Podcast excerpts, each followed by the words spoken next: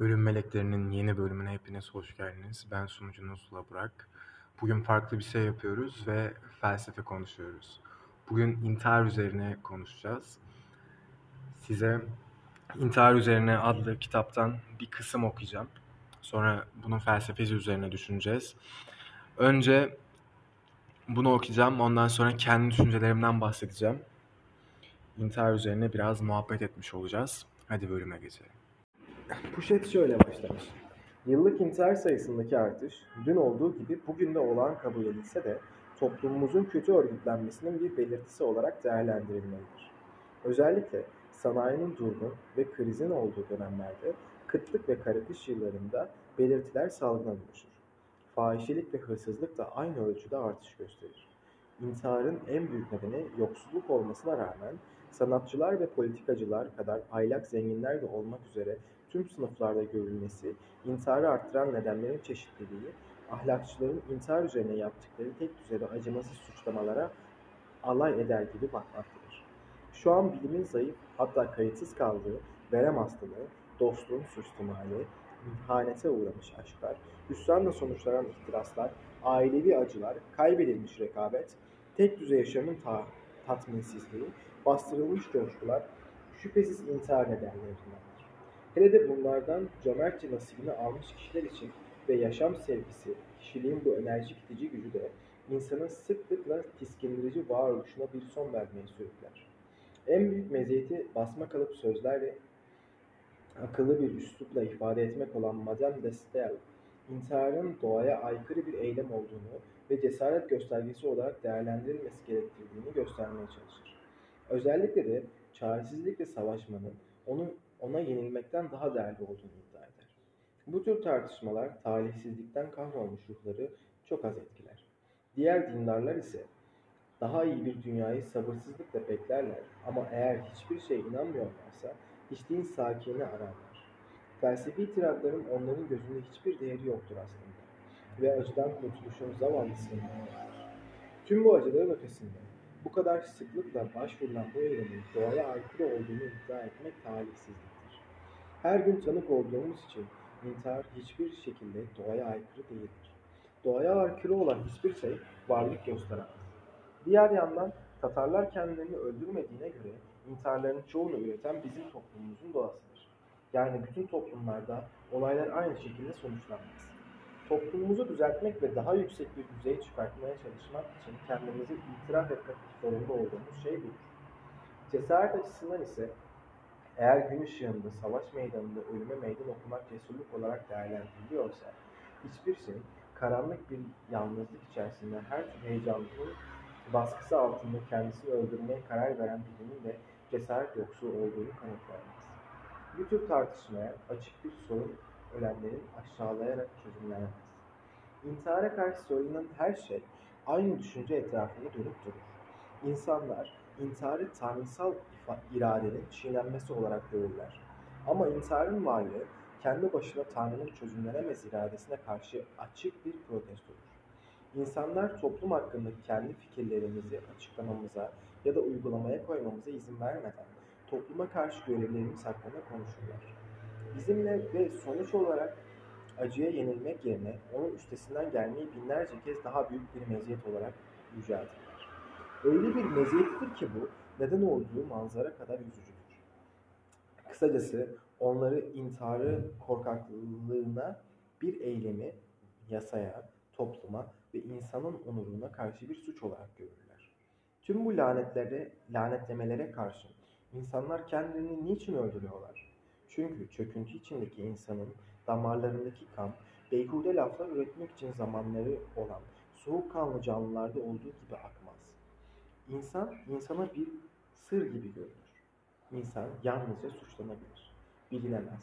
Tüm Avrupa'ya hükmeden akıl dışı kurumların nasıl unsurları, ulusları, kanını ve yaşamını tükettiği, uygarlaşmış adaletin tehlikeli kararlarını onaylatmak için hapishaneler, cezalandırmalar ve ölüm araçları tarafından etrafına nasıl sıkıca sarıldığını gördüğümüzde her anlamda sefalete terk edilmiş sınıfların sayısal büyüklüğünü ve acımasız aşağılamalara, hırpalanarak önlem olsun diye ya da belki de onların sefilliklerinden kurtarılmak için toplum dışına itilmiş insanları gördüğümüzde, tüm bu olanlara tanık olduğumuzda, çoğunlukla geleneklerimizin ön yargılarımızı, kanunlarımızı ve ahlakımızı ayaklar altına alan bir varoluşa saygı duyması için neyin bize bu insanlara emretme hakkını verdiğini anlayamayız. Cezaları azaltarak ve intihar edenleri lanetleyerek intiharı önlemenin mümkün olduğunu düşünüyorum. Durumunu savunmak için artık hayatta olmayan insanları bu şekilde karalamanın ahlaksızlığı hakkında ne söylenebilir ki?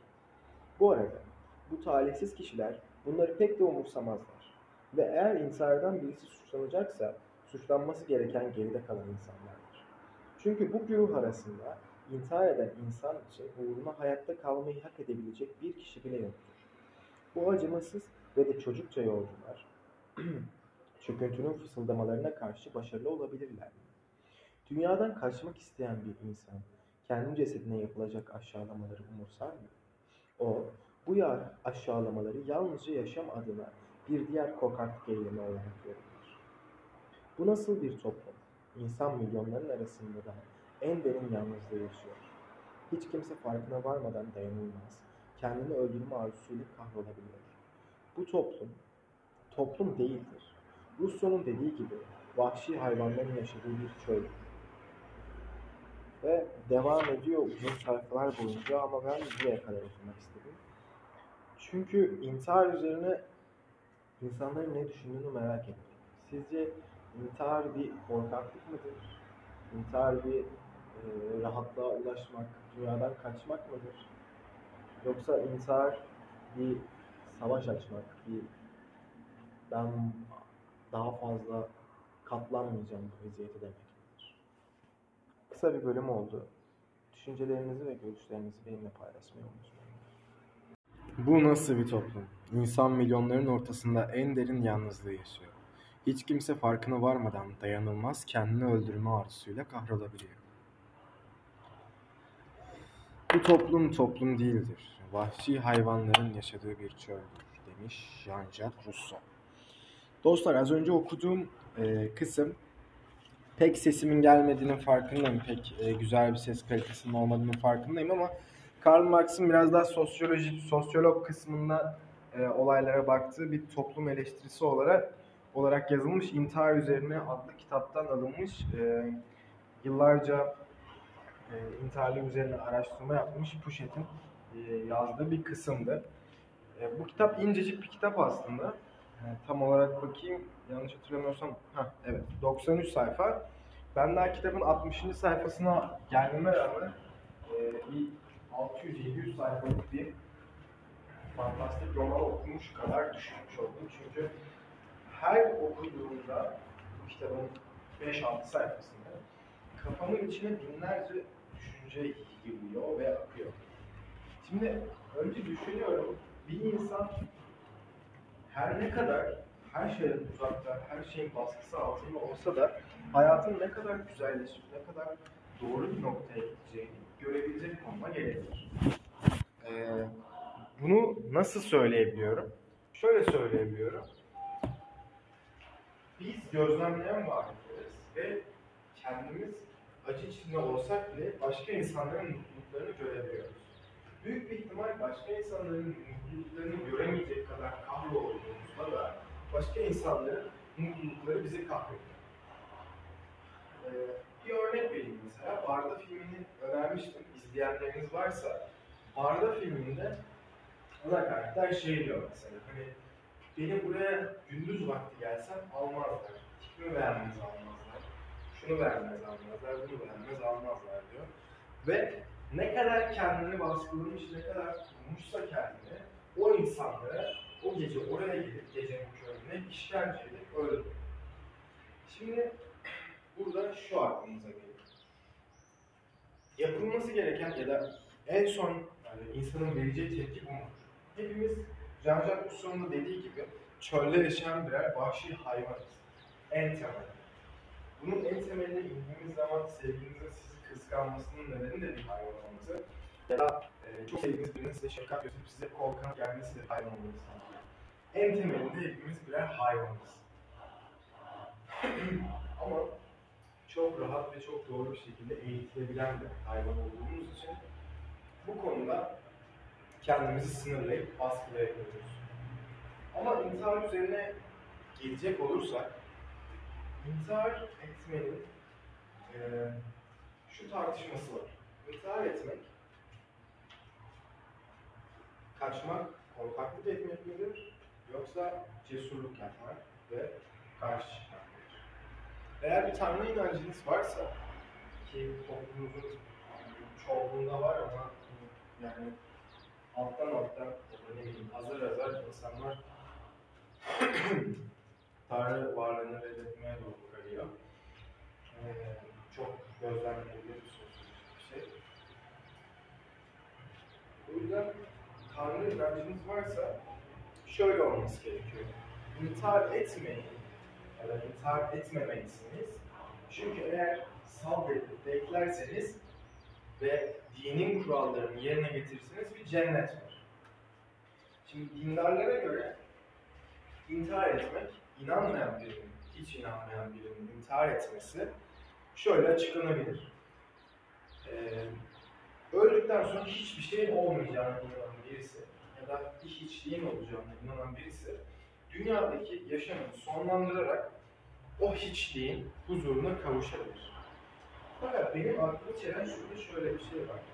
Hiçlik huzur mu? Ya da hiçlik sakinlik mi? Ben sanmıyorum ya.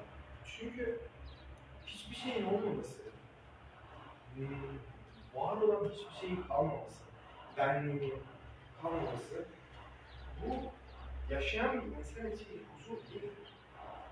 Öldüğünüz zaman, yani inanmıyorsanız, ne bilinciniz, ne ruhunuz, ne isteğiniz, hiçbir şeyiniz kalmayacak. Her şey yok olacak. Dünya içinde zaten yaşarken bir kaybetmişseniz, ölmenin sizin için hiçbir farkı olmayacak.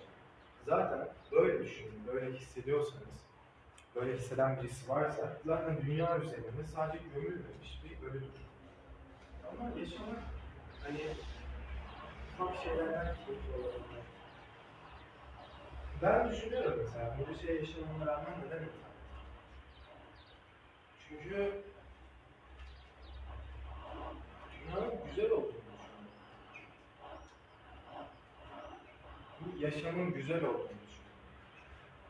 Güzelleştirebiliyorum aslında ama estetik olarak değil, ruhani olarak bir güzelliği var bunda. Örnek veriyorum, hiç e, öyle şundan bahsediyorum, hiç uyumadan güneş ışığını görmekten bahsetmiyorum.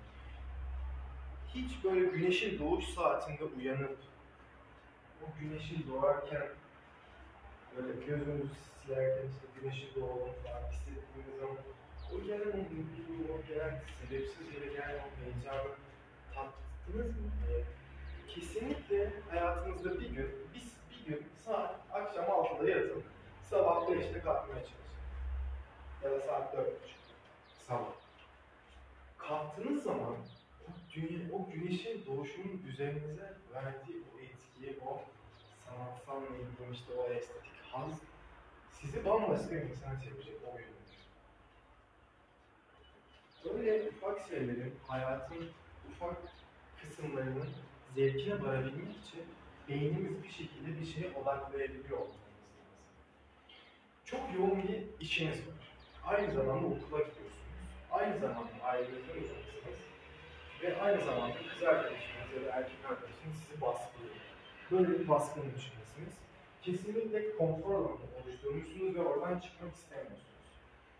Örnek veriyorum, işe git, gel, oyun oyna ya da televizyon izle Netflix izle ya da kız arkadaşınla erkek arkadaşınla takıl. Kendi konfor alanından çıkarma. Bir şeylerin değişmesi için bir şeyler yapmanız gerekiyor. Bu bu monoton. Şu an mesela toplumdaki en büyük sorun bana göre monoton. Çünkü yani insanlar çok aynı. Nasıl aynı? Yani bunu bir tane çizdiğim resmin altına yazmıştım.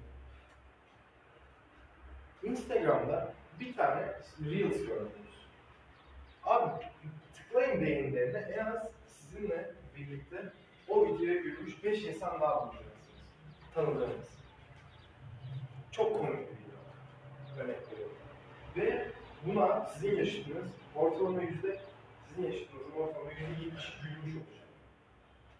Belki de komik değil ama çok fazla gözünüzün önüne sunulduğunda komik olmaya başlayacak. Mesela Sani diye bir YouTube kanalı var. Onun yaptığı böyle bir deney var. Sosyal medya yanılsaması diye. İşte bir tane meme ortaya çıkarıyorlar. O meme'i herkes kullanıyor ve bir yerden sonra komik olmaya başlıyor. Meme temelinde komik olduğu için değil.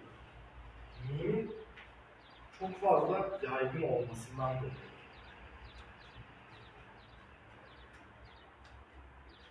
Şu telefonlarımızı elimizden, hani herkes diyor ya işte telefonu elinden bırak, telefonu elinden bırak. Hayır abi telefonu elinden bırakmana gerek yok. Telefonu eline al. Bak şu telefonuna. Düşün tamam mı? Bu telefonla neler yapabilirim? Hani ben yapabiliyorsam sen de yapabiliyorsun. Çünkü ben telefon bağımlısıyım. Ben günde 9 saat, 10 saat telefonu elimde tutan bir insanım. Ve ben bile arada kayboluyorum. 15-20 dakika ben ne yapıyorum ben şu an diyebiliyorum. Bu kadar öz saygım, bu kadar öz disiplinim yerinde olmasına rağmen. Çok aslında ilk duyduğum hiç katılmadığım, ilk duyduğumda bu sözden nefret ettiğim bir söz var ama disiplin özgürlüktür. Gerçekten disiplin özgürlüktür. Ve öz disiplin, öz saygı, öz sevgi böyle şeyler dışarıdan alınabilecek şeyler değildir. Ve bu telefonun bize verdiği şey çok kolay bir şekilde dışarıdan duygu almak. Beynimizin zorlukla elde ettiği şeyleri kolay bir şekilde bize vermek. Teknolojinin amacı zaten insanlara kolaylıklar yaratmaktır. Ama insan bedeni zorluklarla aşıp sonuç almak üzerine kurulu bir e, şeydir, bedenler. Yani daha estetik, daha güçlü olmak için önce kaslarınızın parçalanması, sonra onların yerine yeni kasların eklenmesi ve sonra gelişme göstermek var. Doğan bedeninizde bu. Ama üzgünsünüz, en basit bir video ile mutlu olabiliyorsunuz. Ve bu 3 saniyenizi alıyor ve beyninizde hemen dopamin sağlanıyor. Bu şekilde ne oluyor? Kendi kendimizi mutlu etmeyi unutuyoruz. Kendi kendimizi... Ben niye psikolog gibi oldum ya? Neyse. Ee, demek istediğim şey şu. Ben gerçekten toplum yapısında intiharın çok arttığını düşünüyorum. Çünkü bu dönemlerde çok fazla ölüm haberi duyuyorum. Hani benim yakınlarımda da olsun, kendi fikirlerimde de olsun. İntihar çok fazla artış göstermekte. Bu kitabı okumaya da zaten bu yüzden başladım. Kendi kafamın içinde intihar etme düşüncesini fark ettiğim an, aa ben ne yapıyorum dedim ki, hayır abi, bu böyle bir şey değil. Zaten bir tane hayatın var ve onu bir protesto için harcamamalısın gibisinden düşündüm. Kimseyi suçlayıp zan altına bırakmıyorum. İsteyen istediği hayatı yaşayabilir. Çünkü herkesin kendine, yani dünyada tek sahip olduğumuz şey e, tek sahip olabileceğiniz şey, yani parasını verip bir şey alsanız bile ona sahip olamayacağınız felsefesinden yola çıkarak bedeniniz, vücudunuz, ruhunuz, düşünceleriniz ve duygularınızdır. Ama bugün artık her şeyi dışarıdan aldığımız bir dünyada kendimize sahip miyiz? Bu soruyu size bırakarak kaçıyorum. Umarım bölüm hoşunuza gitmiştir. Biraz felsefik konuşup böyle kafanızı karıştırıp sizi düşündürmek istedim. Ee, eğer beğendiyseniz hemen paylaşıp daha fazla insanın kafasını açmamı sağlayabilirsiniz. Hoşçakalın. Böyle arada düşünün, arada kafanızı açın. Çok işe yarayacak. Hadi hoşçakalın.